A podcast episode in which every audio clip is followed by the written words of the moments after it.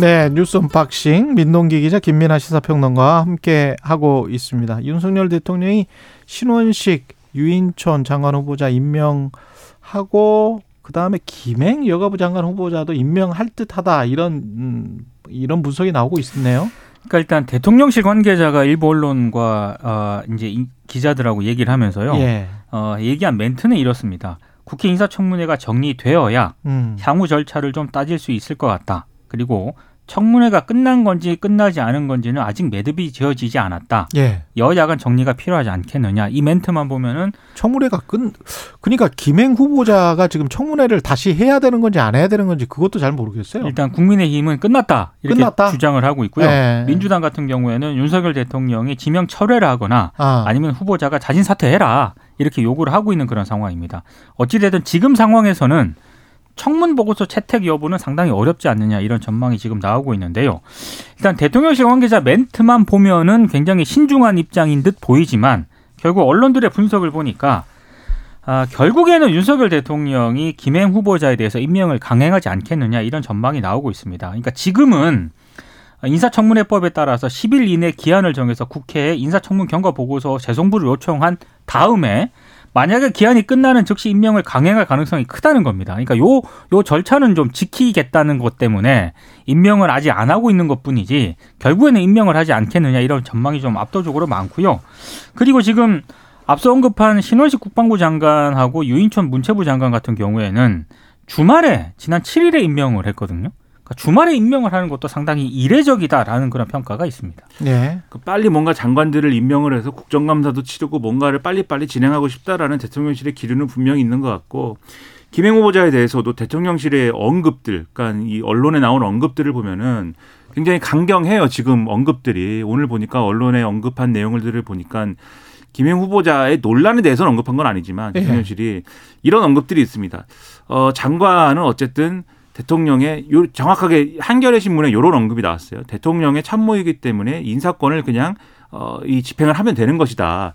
근데 제가 볼 때 장관이 대통령의 뭐 참모예요? 참모 국무위원인데? 그렇죠. 이게 법에 보면은 대통령을 보좌한다는 대목도 있습니다만 예. 그런데 어쨌든 그러한 대목도 있지만 부처의 장이고 또 음. 국무위원이라는 점도 같이 고려를 해야 되는 것이기 그렇죠. 때문에 그리고 인사청문회는 어쨌든 그러한 자격이 있는지를 검증하는 자리 아니겠습니까?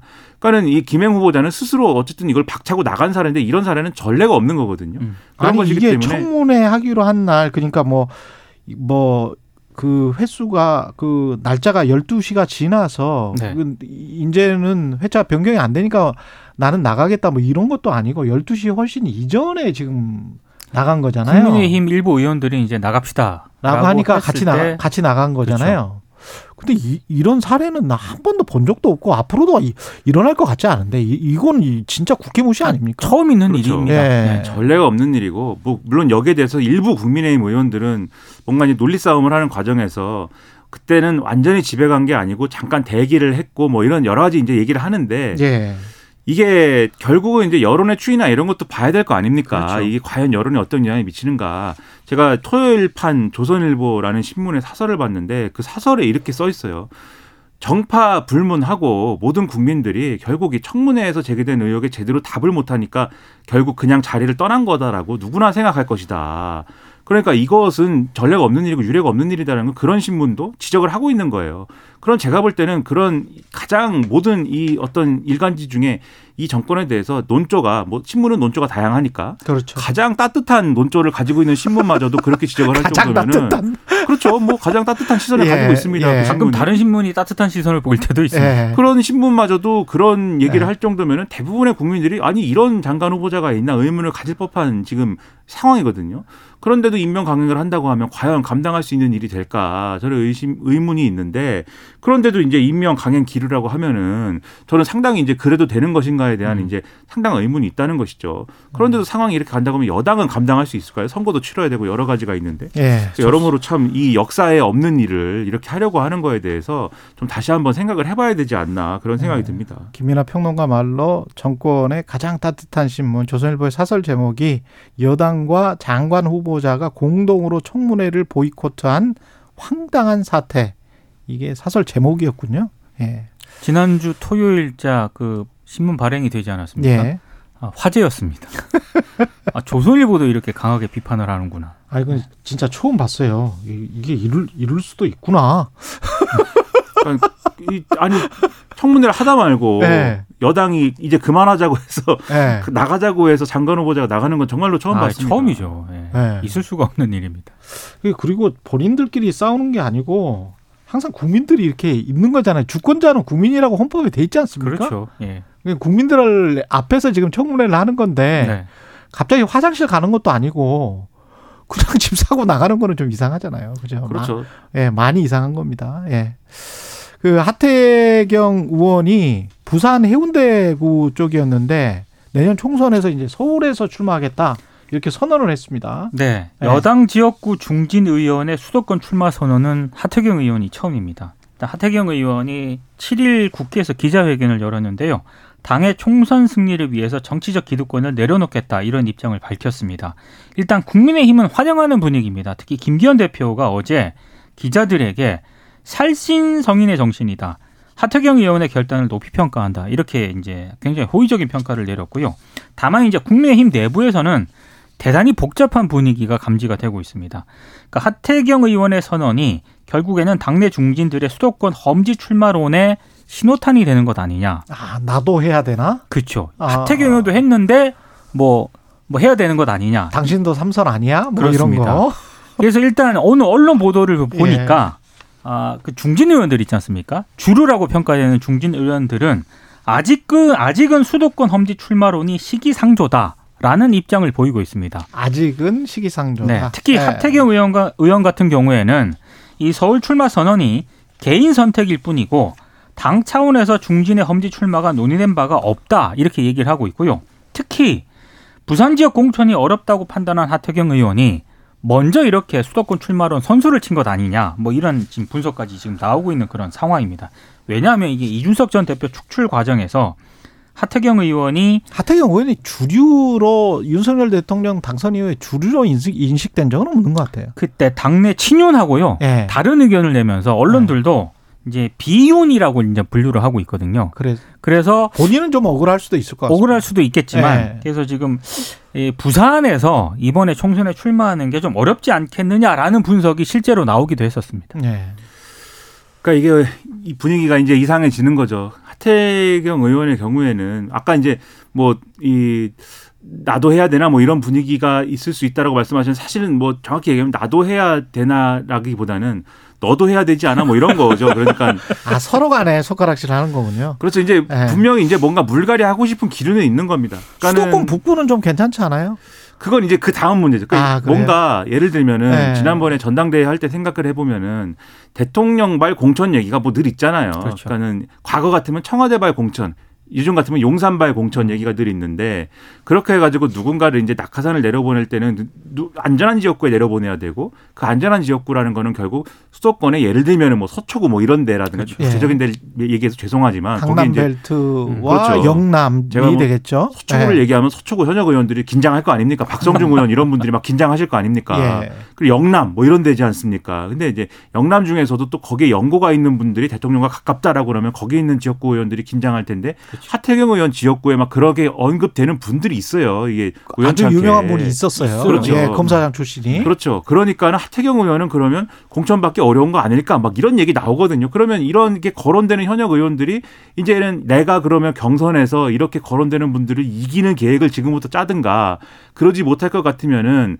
아 그러지 못할 것 같으면 이렇게 역사의 뒤안길로 사라지든지 아니면은 선제적으로 뭔가 수를 내야 되겠는데 어차피 이렇게 예를 들면 불가리 대상이 될 것 같으면 먼저 뭔가 명분을 취해서 먼저 뭔가 총대를 매는 모습을 취해서 그나마 이제 좀 이렇게 뭐 이렇게 이 물갈이 대상이 되는 사람들 중에서는 1등 하는 거. 그래서 먼저 수도권에 떨어지더라도 먼저 수도권에 진출하더라도 그 중에서 그러면 좀 어, 우선순위를 갖는 거 이런 방법을 취해야 되지 않을까 요런 이제 이 길로 가는 거 아니냐라는 해석이 나오면은 그럼 이제 2등, 3등, 4등 경쟁 붙일 수 있는 거 아닙니까? 지도부 입장에서는 만약에 그럴 필요가 있다면, 음. 그러니까는 뭔가 요구가 있다면. 근데 김기현 대표는 분명히 이제 용산발 공천 그런 건 없다. 대통령실도 아 용산발 공천 그런 거 우린 생각하지 않는다라고 얘기는 했지만 지금도 계속 누가 그만둔다 뭐 행정관이 그만둔다 음. 무슨 명단 명단을 작성했다 이런 얘기 계속 나오는 거잖아요. 예. 그러니까는 지금 영남에 또는 이제 수도권의 뭐 강남 벨트에 어디 유리한 지역구가 현역 의원들은 계속 지금 갈등하고 있겠죠. 지금 선제적으로 명분을 얘기할 것이냐 아니면 버텨서 경선에서 한번 승부를 걸어볼 것이냐 요 행수로 어떻게 여기에 오실 것 같은 유력 인사들의 어떤 뭐 자체적으로 정리가 되는 수를 바랄 것이냐 지금 저울질할 것인데 어쨌든 그러한 여러 가지 수싸움의 신호탄이 지금 하태경 의원을 통해서 발사가 됐다 이제 그런 걸 보여주는 뉴스다 여의도에서는 이 셈법이 복잡하다라는 겁니다. 과거에 이해운이나 뭐 김재원 전 의원들 중량급 있는 의원들이 서울 쪽으로 와가지고 이해운 의원도 서초갑이었는데 동대문으로 갔었잖아요. 떨어졌습니다. 떨어졌죠. 그다음에 김재원 의원은 경북 상주 군이 이쪽이었는데 서울 중랑을로 떨어졌습니다. 예. 이, 런 전례가 있기 때문에 쉽지 않아요. 근데 거기서 또 갈리는 네. 갈림길이 뭐냐면 그래도 이제 방송 능력이 있으시면은 네, 네 최경의 최강사 이런 데 많이 네. 나오시기도 하고 김재원 최고위원 네. 그렇죠. 그리고 뭐 이해운 최고위원 같은 경우는 아, 방송 경, 많이 하셨습니다. 경제쇼에 많이 나오셨어요. 그렇죠. 예. 하태경 의원님도 사실 뭐 어, 최강 시사 예. 많이 나오시고 뭐. 패널이기 때문에 혹시 그럴 가능성이 있다. 예.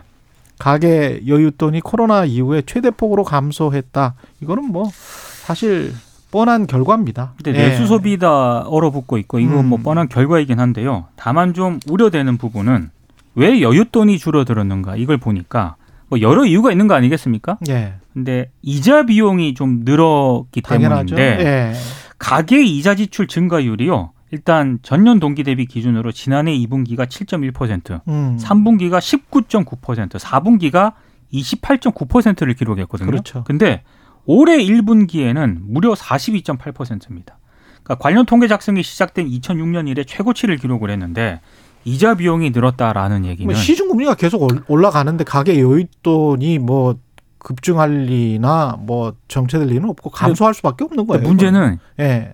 이게 고금리가 계속된다는 거 아닙니까? 그렇죠. 더 늘어난다는 얘기예요. 예. 암담하고 죽겠습니다. 지금 예. 보십시오. 이자 비용은 늘어나죠. 저도 대출 받아야 됩니다. 이제 이사를 해야 되기 때문에 예. 전세 대출을 받아야 됩니다. 음. 불행하게도. 예. 그러 그러면 이제 보십시오. 이제 물가가 더 오를 것이죠. 오르죠. 지금까지 눌러놨던 것들이 계속 오를 것이고 앞으로 인플레이션 뭐 진정되지 않을 것이기 때문에 음. 물가 오르니까는 쓸 돈은 더 많아질 것이죠. 그리고 이제 그렇다고 뭐 월급을 올려줄 것입니까? 저는 뭐 그래도 프리랜서인데 뭐 일감이 없어질 것입니다. 근데 아무튼간에 프리랜서는 프리랜서지만 월급 생활자들의 뭐 월급이 뭐 크게 오릅니까? 그것도 네. 아니죠. 기업의 사정이 뭐 나아지는 것도 아니지 않습니까? 임금 인상한다고 파업하면 그거는 좀 불온시하는 분위기가 있는데. 그렇죠. 예. 그도 그렇지만은 뭐 파업도 파업이지만은 임금이 오르지 않을 것이지 않습니까? 지금 상황에서. 그렇죠. 그렇죠. 인플레이션에 인플레이션에 인플레이션이 네. 있는데 그러면은 미국은 자유롭게 있죠. 임금이라도 올려. 맞아요. 그러니까 네. 대부분의 지금 국민들이 네. 이 어려운 상황이 앞으로 뻔한 거예요. 이 향후 몇 년 동안. 그러면 여기에 대해서 어떠한 뭐 대책이라든가 뭔가 할 말이 나름대로 있어야 되지 않습니까? 정치권이든 네. 나름대로 나라에서 정부든 간에 할 말도 없는데 할 말도 없는 상황에서 그러면 다들 할 말도 없는데 이렇게 당당하고 할 말이 없는데도 이렇게 다들 하고 싶은 말만 하고 이런 거에 대해서 얼마나 속이 터질 일입니까? 그런 생각을 하면 평론가도 참 할 말도 없고 여기서 이렇게 매일같이 얘기를 하고 있습니다만 참 죄송합니다. 저도. 기사 읽으면서 좀 참담했던 게 예. 일시적 현상이라고 보고 있다고 합니다. 정부와 금융당국이. 일시적이라고? 네. 어떤 기준에서는 일시적일 수도 있지만 않아요. 네. 어떤 기준 않아요. 작은 기준에서는 일시적일 수도 있지만 큰 기준에서는 어떻게 이게 일시적입니까? 지금 세계 경제 판이 돌아 저 완전히 바뀌고 있는데 거의 지각 변동이 일어나고 있는 거예요. 예, 근데 거기에서 우리가 한쪽의 이념으로 확실하게 섰기 때문에 그렇죠. 거기에 대한 피해나 고통은 감수해야 된다라고 할 수밖에 없어요. 예. 정부가 기조를 가치를 한다면 그래서 경제계에서도 굉장히 좀 힘들어하고 있는 것이고 미안하다라는 예. 말이라도 듣고 싶습니다. 예. 뭔가 뭔가에 대해서 그리고 요거는 김건희 여사 박사 논문 표절 의혹과 관련해서는 교육계 인사들이 국감장에 증인으로 채택이 됐는데 대거 불출석 사유서를 냈다. 요거는 그 소식만 전해드리고 끝내도록 다들 바쁘시대요. 네. 다들 바쁘다. 해외 출장이 잡혀 있답니다. 네. 삶도 어려운데 출장 네. 많이 가시네. 네. 민동기 기자, 김민하 시사평론가와 함께한 뉴스 언박싱이었습니다. 고맙습니다. 고맙습니다. 고맙습니다.